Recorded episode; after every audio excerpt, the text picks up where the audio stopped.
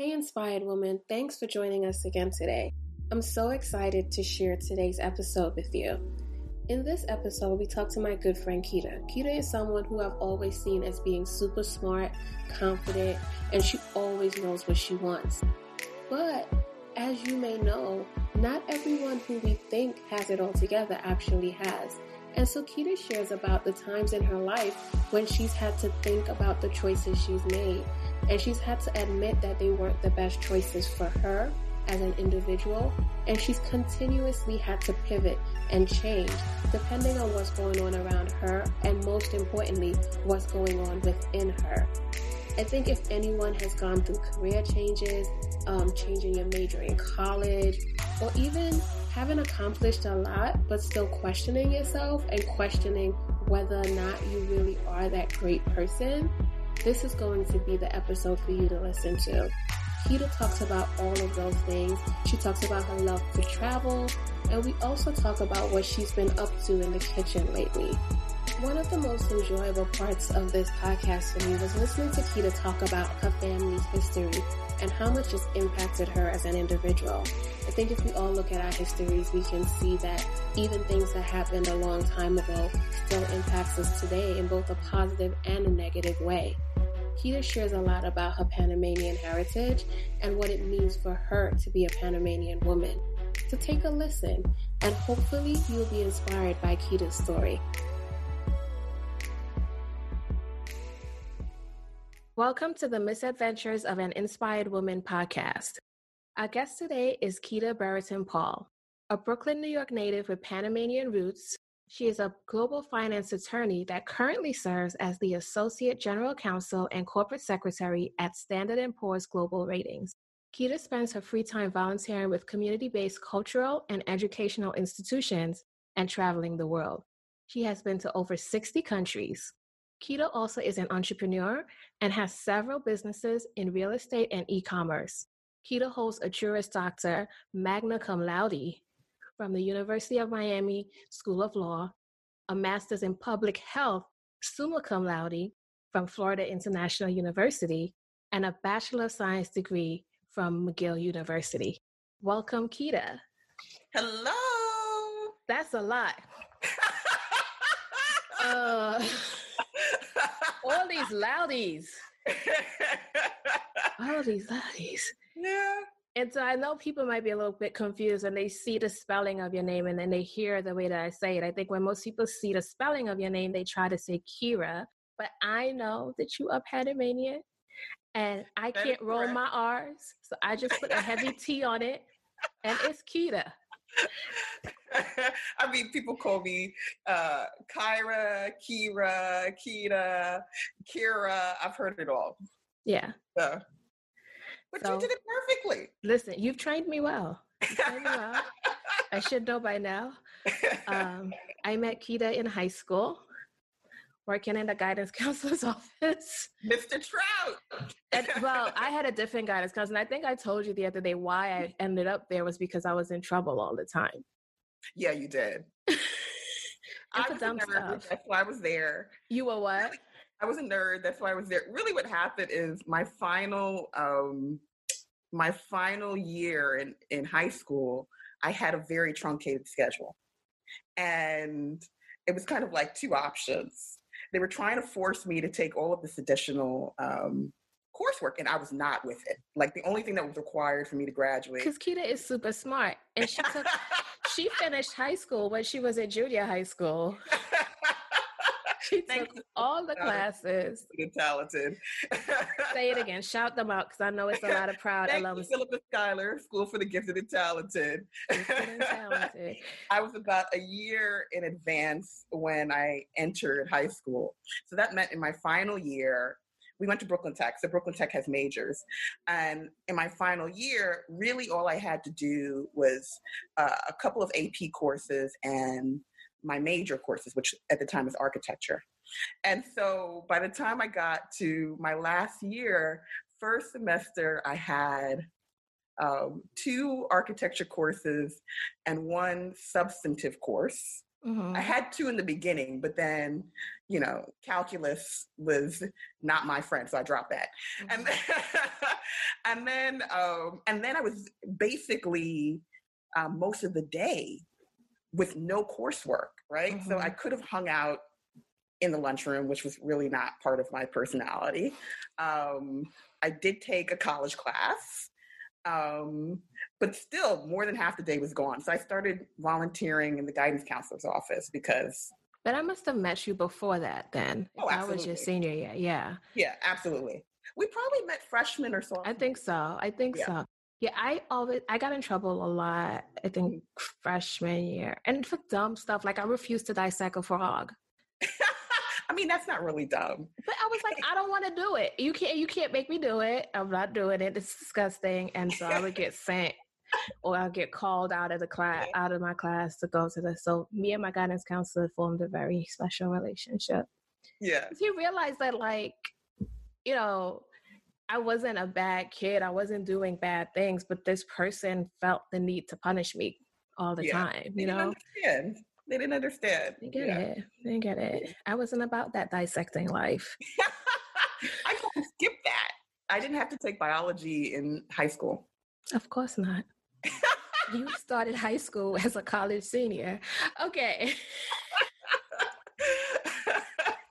so, who is Kita? Tell us. So, Kita is a first generation Panamanian American. She is a daughter. She is a cousin. She is a wife. She is a friend. She is somebody who cares deeply about her community, someone who loves to dance, um, who enjoys carnival greatly, someone who enjoys the arts. Um, that's basically me in a nutshell. It's like that's basically me. You are easily one of the smartest people that I know. Oh, um, you. you. know, we sort of ran down how she could have taught all the high school classes. Um, and just graduated with honors and all these things. Um, being Panamanian, I think, is a big part of your identity. Yeah, absolutely. Yeah. Absolutely.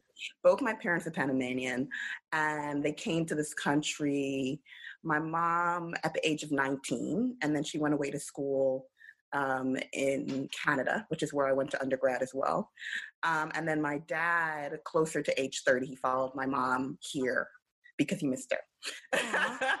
um, and so I grew up in a very Panamanian household, but there also was a large Panamanian community in New York City. And my parents were um, community activists, so we spent a lot of time doing cultural activities in the Panamanian community. So it was very much part of my childhood and very much part of my identity. As a matter of fact, my parents uh, were part of the founders of the Panamanian um, parade that mm-hmm. occurs um, and so um, I spent a lot of time going to activities around that and other things that they were doing.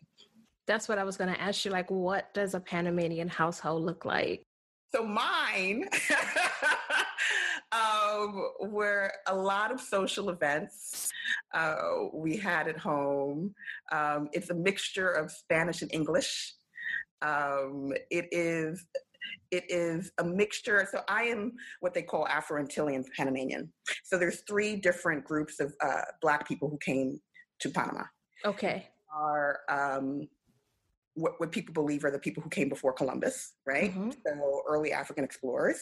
There are the coloniales, which are the colonial blacks or the people who came over as enslaved persons. And then there are the people who are Afro Caribbean. So people who came over for various agricultural and projects in the Panama Canal Project. So my family came over from a variety of islands in the Caribbean over mm-hmm. to so it's a, so for me, it's a mixture of of Latin, Indigenous, and Caribbean culture. Okay.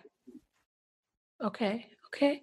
Thank you. And I know you've been spending a lot of time lately, sort of digging into your background, um, and I digging have, deeper. Yeah. I have. So I'm actually writing a book for an extended period of time. It's called Sixth Generation Lucian. And that's because my great grandmother mother was born in St. Lucia, and it's meant to um, to travel through the, the, history of my family over the six last six generations of firstborn women. Mm. All the women in the last six generations, I mean, all the the firstborns in the last six generations were women, including myself. I'm a firstborn, and so it travels. The story travels with, uh, starts with my great great great grandmother, who's a Carib woman, and then journeys through um, St. Lucia to Panama to the U.S. And so, in the process of doing this, I was trying to get more information on the background of my family so that I can uh, appropriately contextualize the story. Um, and I discovered that I also have roots in St. Kitts, which was not part of my family's oral history. Um, I probably have roots in Antigua, although I haven't been able to find evidence other than oral history on that. Um, St. Lucia, and then Panama on my mother's maternal line. And then on my mother's paternal line, um, that's Jamaican. Um, and then on my father's side, it's all Barbadian. Okay. Okay. That's, I think that's great. I think, unfortunately, as people of African descent, a lot of our heritage um, and sort of genealogy gets lost. Um, so I think that's really amazing that you've been able to do that and seeing all of the shifts um, that your family members have made up until you. Yeah. Right. I mean, in many ways, it, it kind of made who I was. Right. So my great, great, great grandfather was a schoolmaster. Right. Mm. And his son was a schoolmaster. And that son's daughter was an educator right? And my mom, so it skipped a generation, also was an educator. Mm-hmm. So like you can see if you if you travel through the family history, the education has been very important in my family and it translates into why there was such a heavy emphasis on education in my life as well, generationally. Mm-hmm. It's interesting to hear different parts of your family history, even if you've never met the people, to see how it might have affected you many generations later. Yeah, yeah. So let's talk about this educational journey of yours. Yeah. Um, all terms. oh, you know, you said to me, you were like, you said a couple things to me recently, and I was like, wait a minute. You were like, well, I, yeah, I was going to be a doctor. Yeah. Right. And then you said to me that you took a test to see if you could go into the military. Yeah. And you've always been this self assured, confident person. Uh, oh. You always know what you want, you go after it. But you described a time of not necessarily feeling that. Can you can you share that story? So I was in high school, and I think I was in my senior year. I was definitely in my senior year, and I don't know if I did poorly on an exam or I didn't place the way that I wanted to in um, in a contest or, or, competition or something, but I was feeling, I just wasn't feeling smart or bright. And I was feeling um, as though a, little bit like a failure. And so I was walking by, I, I grew up in South Mid, which was the neighborhood adjacent to East Flatbush. And so to walk home, I walked down Flatbush Avenue, and there's an there was I don't know if it's still there an Army recruitment center, and um, so there was a recruiter sort of standing outside waving people in, and I guess I looked like a truant because I was coming home early from school. so I went into, um, so he's like, oh, why don't you come in, um, just take this exam. Uh, let's just see how you do. You never know. And so I went in and I took the exam and I got. But what was your thought process when this guy was like, hey, come take this test? Like, what was that thought process? It was like, oh, he's crazy, but what else do I have to do? so I went in there and I was like, yeah, there's no way I'm joining the military, but you know, I can go take a test. What's there's nothing to lose. Uh, plus, this might make me feel good, right? So, so it definitely was. I'm not feeling the smartest right now, but if I take this test, it might help me get that back. Exactly. Okay. Okay. Exactly. So I went in, I got a perfect score on the exam. The recruiter was very excited because that almost never happens. And then um So when you found out that you got the perfect score, like did it give you the boost?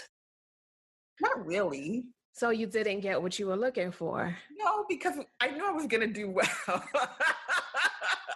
I mean, by the time I got to like the third or fourth question, it was like, come on, right? So I knew I was going to do well. So it didn't really give me a boost. But what did give me a boost is is the recruiter saying like, this is amazing. Like you are performing in the top percentile. And it's actually something in retrospect that I kind of carry with me because very often um, particularly when you're a high performer, you are around other high performers all the time. And it's very easy to lose sight of the fact that you're in a pool of people who are performing very high and you get v- very hard on yourself right? So i remember when i was in um, uh, practicing law i was in uh, a discussion with another attorney a black attorney. He was harvard undergrad harvard law right? Graduated in the top 5% of his class and he was feeling like a failure Mm. And so I remember thinking to myself and then also telling him, I'm like, are you kidding me? Don't let the fact that this environment is making you feel as though you're not performing that the way that you feel like you should be performing take away from everything that you've accomplished. Um, wow, you just like summed up my high school experience. Yeah. I mean, it's important. Yeah, it was definitely. I think I came out of a junior high school. It wasn't a gifted and talented. So I was like, you know, mm. one of the smarter kids. It's it would it would seem like still I just like, but see that's the thing, right? That's the thing. You go into a school like the high school that we went into, and everybody is smart. It's it's it's exactly what you just said, and you're like, what am I doing here? Yep and then you start to doubt yourself right? And and you forget that you're in this pool of people who's who are high performing number one for a reason like you're there for a reason. Like that's part of who you are. But then number two that you're already performing at a high level.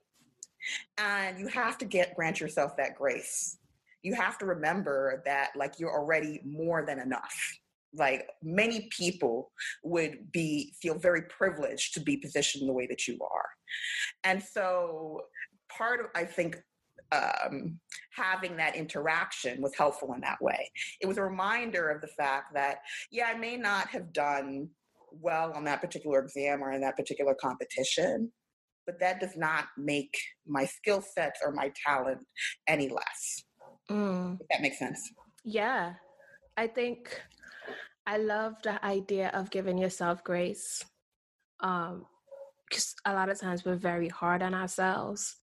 Um, yep. We don't give ourselves the credit that we deserve for yep. our hard work or for our brilliance, as you put it. Yep. You know, so that's uh, it. It, com- it completely makes sense. It completely makes sense. So then somehow you get it together. I just can't. I just can't picture it. It's like the girl is done with high school. At that point, you probably had already gotten your acceptance your oh, acceptance oh, letters. Well, it, what was really bad about it? So after I took that that exam in the recruiting office, I went and took the big exam with like thousands of people, and I placed in the top two percent right? And so after that, they were like, oh, you could go to officer school. We can pay for your education. You don't understand. And I'm like, wait a second. I'm going to Montreal, Canada. Can you pay for me to go to Canada? No. I'm like, that doesn't work. because at this point, you'd gotten into McGill. Yes, I'd gotten into McGill. And, and you and you were on your way. Then McGill is where your mom went to school, and she had such a great time there. I understand exactly. that you wanted that experience as well. Exactly. Yeah. And so and so there I mean there really wasn't I wasn't I wasn't there was no other option. You had too much time on your hands. That's that's what ha- that's what had happened was you had too much time on your hands taking the people's military exam. Yeah. And uh. so and so it worked out. So I went away to school. So at that time, and it was it's a little bit ridiculous. I wanted to be a clinical neuropsychiatrist mm-hmm. and a dancer. So yeah. the two got together or how I was going to do both. Mm-hmm. that's what I wanted to be. Okay. I mean, when when you're 17, 18, even older, you have these fantastical ideas of what your life should look like or could look like. And but I think that's beautiful. And I think we lose that as we get older. I talk about that all the time, like giving yourself permission to dream again, where like yep. you have these fantastical ideas, but then we get sucked into the realities of life and we give all of that up. And it doesn't have to be all or nothing, right? Um, so you go to McGill and you major in I major in first I majored in um oh geez, what did I major in first? I did not major in clinical neuropsychology first. So you were gonna so you left high school going to be a clinical neuropsychiatrist and a dancer. So I was I was more science oriented when I entered uh, college. College, okay. But I cannot remember what my initial major was. Okay, it, and it was something. It was something. I feel like it was not biology because I'm not a fan of biology. Um, it might have been physics. I can't remember. So then you but, switched it. Yeah, I do know that my first year, like those science classes, were torture. Mm-hmm. And so I was like, yeah, I might, you know, I have to do this for another four years plus medical school. Like, that's not going to work. so then I was like, okay, well, I can do neuropsychology, which is the study of how hormones affect behavior. It still has the aspects of science that I like. It still has um, the intellectual mental component that I like with mm-hmm. psychology. Um, and I really, really, really enjoyed those classes. Mm-hmm. Um, but when I graduated, I wasn't quite sure that I wanted to be a psychologist because I was afraid of internalizing other people's problems. Mm.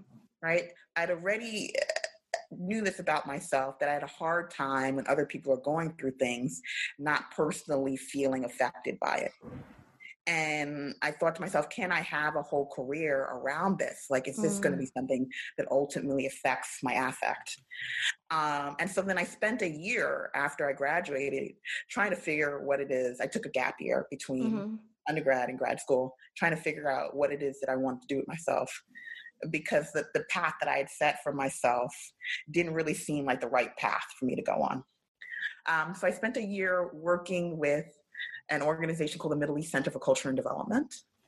Um, I had started working with them the summer before, and the summer before they were focused on um, uh, cultural diplomacy, re um, imaging the way that our people are, are, thought of. At the time, it was gas station owners and uh, owners of mini marts and so on and so forth.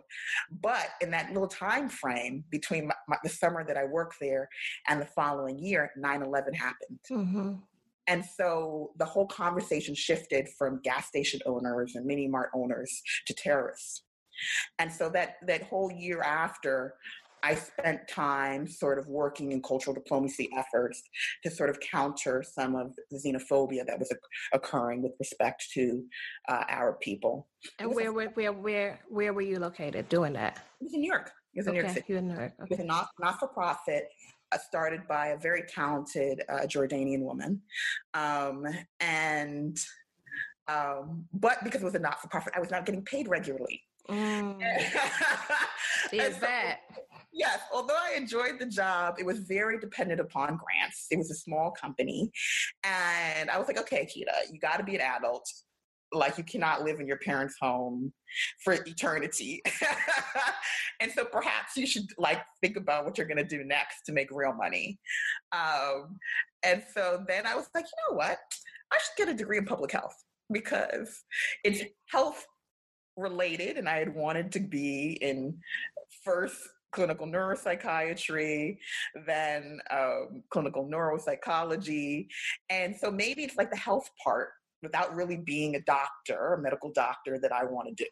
Mm-hmm. Right. So I, I um, spent the first semester in class remotely. And then I moved to, to Miami, Florida, and I finished up my master's degree um, in public health. So while I was there, I told you my, my journey is a lot of twists and turns. Yeah. so while I was there, I did an internship with the World, World Health Organization um, at the headquarters in Geneva, Switzerland. So wait, you were in Geneva, Switzerland. I went to Geneva, Switzerland. I lived there for a couple of months. Okay. Part of my master's degree, I had a choice. I can either do an immersive internship experience or I could do a master's thesis. And um, I had the opportunity to either go to the CDC or the World Health Organization. I chose the World Health Organization. Um, and so I went there. I was working in the child and adolescent uh, health department on sex education um, in Southeast Asia, and it was fascinating. I had an incredible time. It was also my first time being so far away from home mm. um, for an extended period of time. And while I was there, the people who were most fascinating to me that I'm, I was like, oh, I see that person. I could totally be that, were the attorneys. Mm. And I was like, I want to be a public health lawyer. That's what I want to do with myself. While I was still in grad school, and the first semester of law school was my last semester of grad school. So you were finishing up the MPH and you started the law degree. Correct. Correct. Okay. Um, and so I got there, I took all the first year classes. Law school was arduous, but I enjoyed it. Then I got to take elective courses, which is when I would have the opportunity to take health law courses, and I hated them. Mm. hated the health law courses. I'm like, I can't do this. This is not this is not what I want to do. I do not want to be a healthcare lawyer. Like that is not what I desire to do. Right. So then I was like, well, what am I going to do now? Because I had this whole commitment to be a public health lawyer and I'm already down this path. And so I started to try to figure out what other kinds of law I liked. And the two areas that I liked most were tax law and real estate law. Yeah. And so at the time that I was in law school, in order to be a tax lawyer, um, you needed to get an LLM, which is another degree after your law degree. And at this point, I'm in my third degree, not interested in going to more school. And so, so I was like, I guess I'll be a real estate lawyer, right? so I, uh, by the time of my third year, I had secured a job. Um, thanks to a friend of mine. That was, that's an interesting story uh, that maybe I'll tell another time. Uh, in the finance and real estate department of Dechert LLP. And I started practicing law in September 2007, and the economy started to slow down. And by first quarter 2008, we were essentially in the midst of the Great Recession. So here I was, a couple months old lawyer, starting out my journey as a real estate lawyer and the very industry that I'm I'm attempting to enter into takes a deep dive. Mm. So what was interesting about that is that my department was just not a real estate department. It was a finance and real estate department. So I ended up focusing more in those first couple of years of practice while the Great Recession was going on and real estate markets in particular were impacted, focusing more on uh, other types of uh, asset backed securities primarily. And um, when the economy started to revive, I realized that I enjoyed structured finance of other types more than I enjoyed the real estate law. So that's how I ended up being a finance attorney. So let me ask you this. You've had a couple moments where you're like, okay, here's the plan. This is what I'm going to do. You start doing it, and you're like, uh uh-uh, uh, I don't like this. Yep. Yeah. This, this not for me. Yep. Yep. What do those moments feel like? So they feel so I'm a person who is type A minus, as my sister would say. And so I like having a plan and I like knowing that I'm proceeding according to plan. So it's very jarring it's jarring to think that you're you're headed down a particular path and the path that you saw for yourself is really not the path that you want to go down Um, and so it can be a little bit disorienting. But I think for me, what's been helpful is that I'm also very co- comfortable pivoting because I I do not believe in Kita abuse, as I like to call it. Oh, say more. tell tell us about that. and that means that putting myself in a position where I feel like I'm going to be stressed or unhappy. And if I feel like I'm headed down a path where I'm going to be stressed or unhappy, then I do what I can to redirect to something that has me more centered.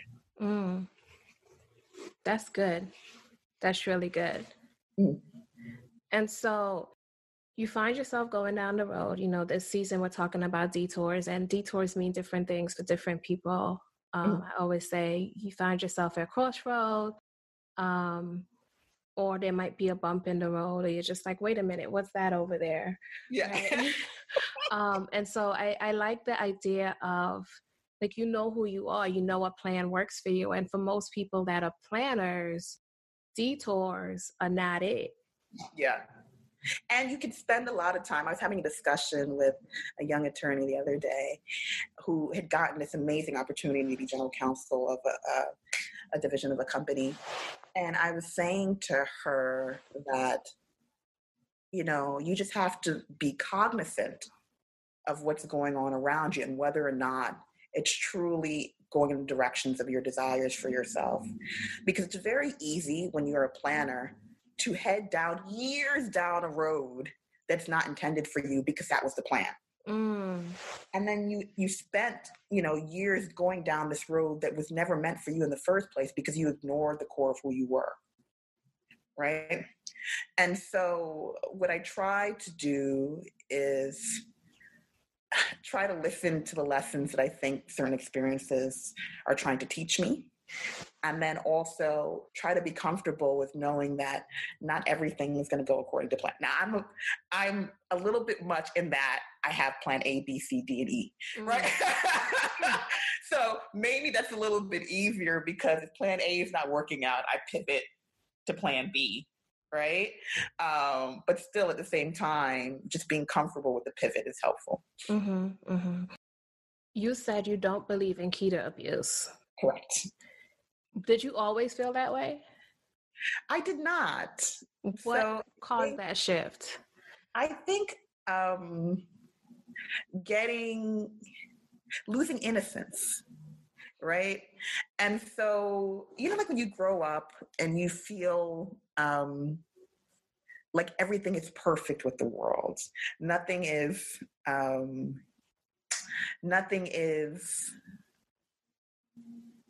everything can be accomplished if you are just of good intentions. Okay. Right? And if you're a good person, good things happen for you. If you're a good person, good things happen to you. Uh-huh. And unfortunately, that's not the world that we live in, right? Unfortunately, some people don't have great intentions for whatever reason. Um, you know, they could have scars in their um, in their background causing them to behave in a certain manner. Um, it could be contextual, something is happening contextually, and they don't realize that they're impacting others. And so, um, little hurts or even big hurts uh, made me realize that it's important to, to know how and when to protect yourself.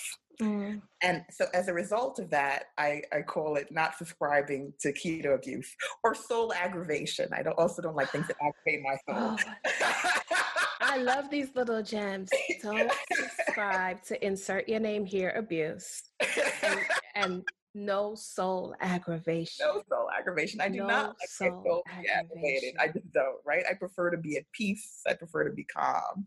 Uh, you can't control everything, but you can train others how to treat you and you can train yourself how to treat yourself.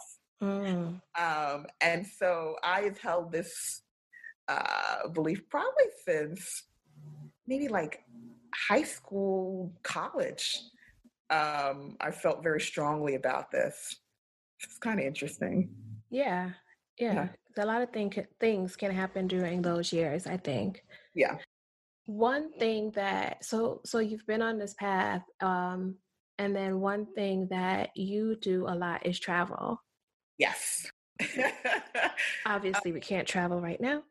I know. Uh, so unfortunate. How are you? Yeah. How how are you doing? Uh, so, I mean, I have mixed feelings about it. So, clearly, I have a degree in public health. So, I understand the trajectory of illnesses and viruses. And I understand why it is problematic to not care, take care of the globe's health, right? At the same time, travel is very much uh, self care for me. Keep that. No, it's more than self care. You travel 12 times a year, usually. Sure this year, I only made it to twice, or did I travel three times this year? No, twice. Only- and so it's a lifestyle. It is definitely a lifestyle. It's a lifestyle. Yeah. Definitely lifestyle. And right now, I'm like, hmm, when am I going to be able to travel again?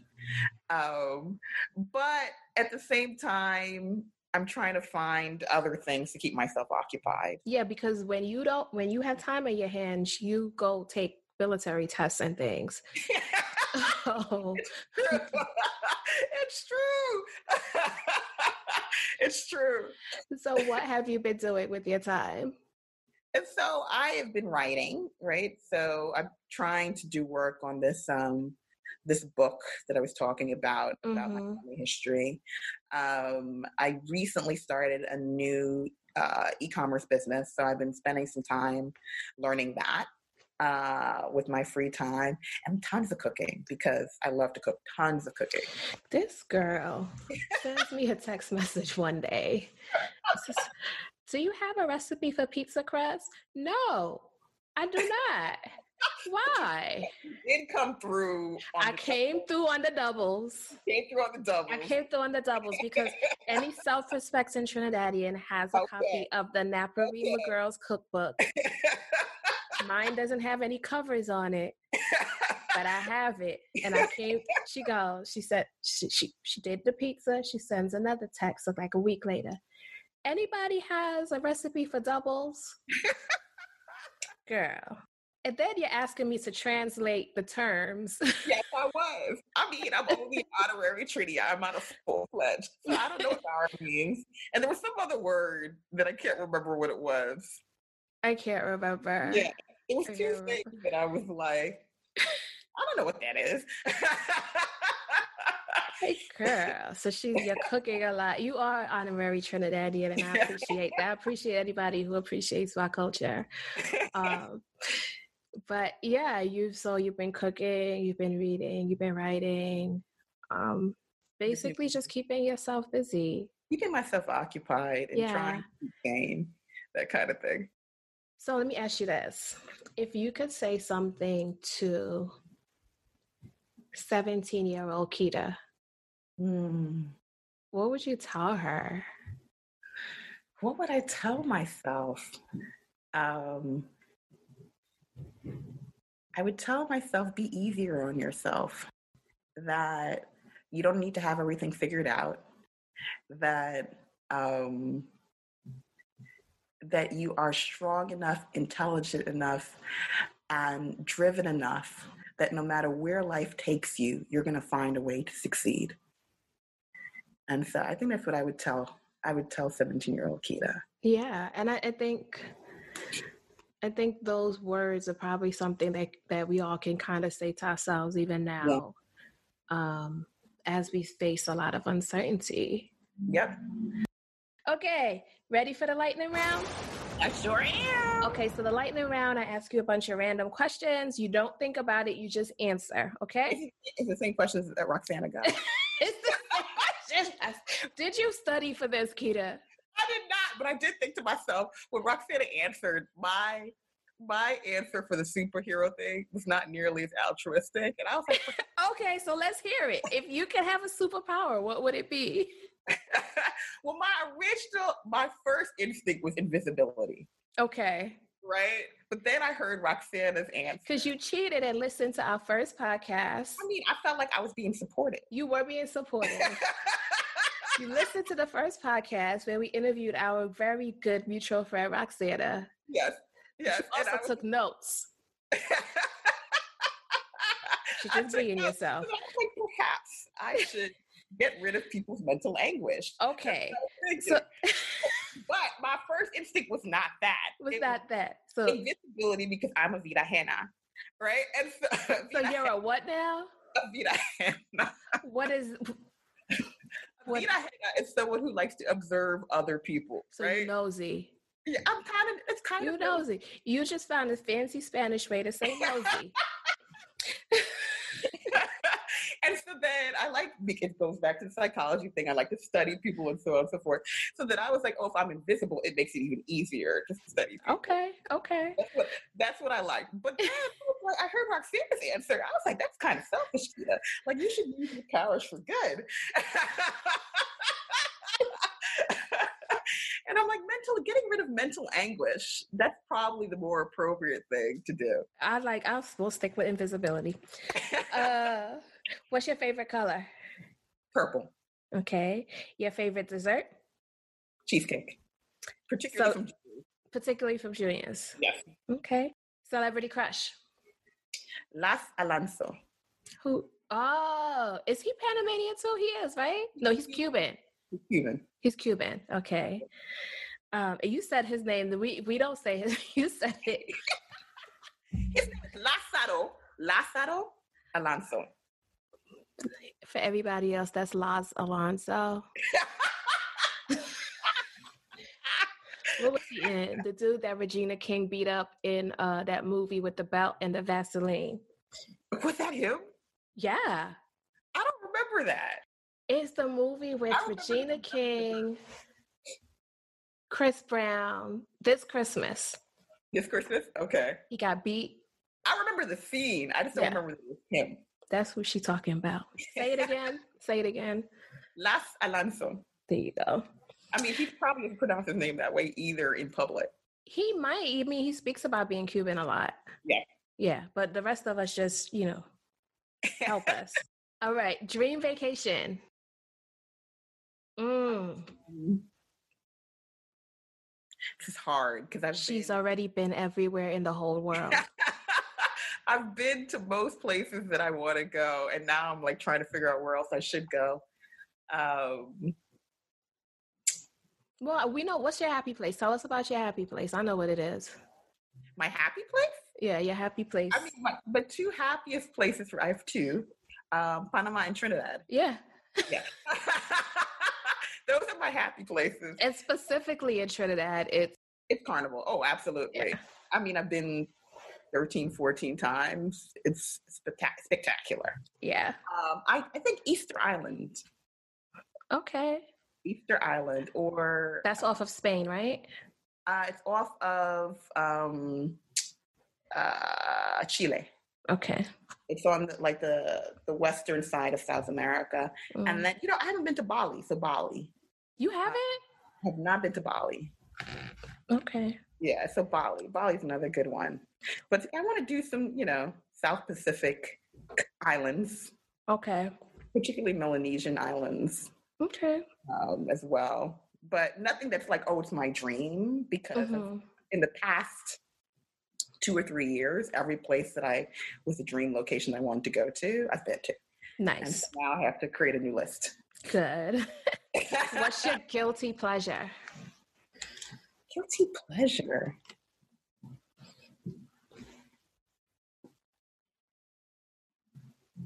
Hmm. I'm gonna go with reality TV, but I'm not. No way. I don't feel guilty about it. You watch reality TV? Why is everybody so shocked? Because it's you.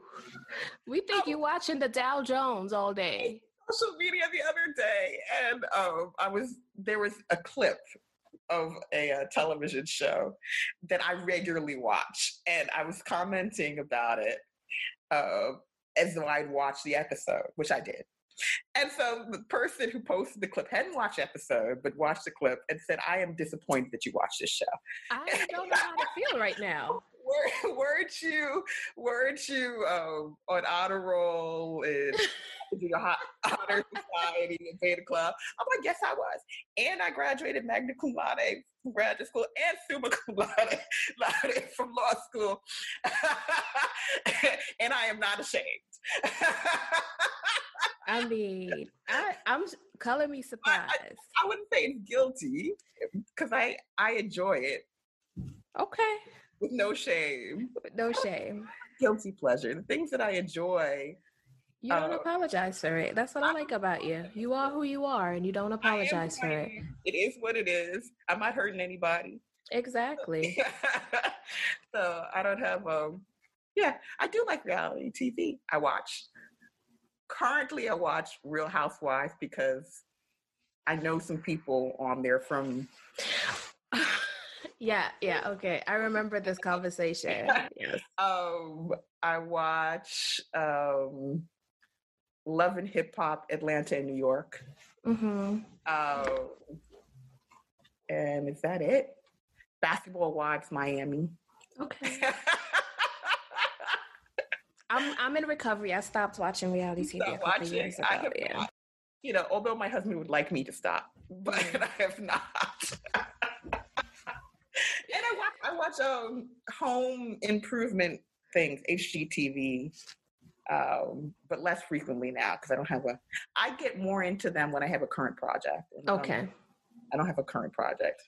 Okay. What's your favorite thing to do that you haven't done in a while? Travel. Yeah. that was easy. Pretty easy. That was obvious. That was obvious. I mean, it, but in fairness, I was on a trip at the beginning of March. So like is that really a while? But I For you it is. This is the longest I've seen you.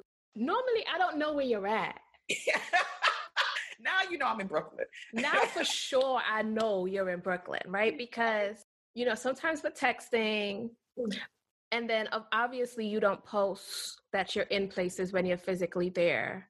Mm-hmm. Um but then I know you're not physically in that place, but I don't know if you went ahead and went somewhere else. Yep. Well, and like I have to schedule stuff with you like years in advance. I'm like, I'm just like, just tell me the date so I can hold it on my calendar. Yeah, because but now I know I could pop up on you. You know, be like, let's do this tomorrow. yeah. You're not that friend. Like it's like I had to cancel my April and my May trip. Yeah. Looking real sketchy. And July. I may do a domestic trip in August. And I'm hopeful to do an international trip in September. But then the second wave um, is likely going to come October, November. So then that's it. Yeah. So travel um, again, probably until the vaccine. yeah. I don't, I, I had three trips canceled. I was supposed to be somewhere else now, but we're here. I know. I know. 2021. We're gonna have a do-over. 2021. Are we? Yeah, we're gonna have a do. I I firmly believe 2021 is when we're gonna have a do-over. Okay. We'll see. we'll see. Well, thank you for joining us today, Kita. Thank you for sharing your journey, the twists and turns, and for giving us these new terms. No soul aggravation. No soul aggravation and we do not subscribe Correct. to Kita abuse. Correct. You can search your name where it's at. Thank you. Make sure you find um, Kita on all social media platforms at Travel Becomes Me. That's um, right. Um, and you can see more about her travel that way. Thank you. You're welcome. Thank you for tuning in. Be sure to hit subscribe as we continue on the misadventures of an inspired woman. Follow me on all social media platforms at Dr. K Thompson. That's D O C T O R K Thompson. And check out my blog at www.drkeisha.nyc. I'm so glad that you're a part of our community of goal getters. Be sure to share this with someone else. And as always, be intentional.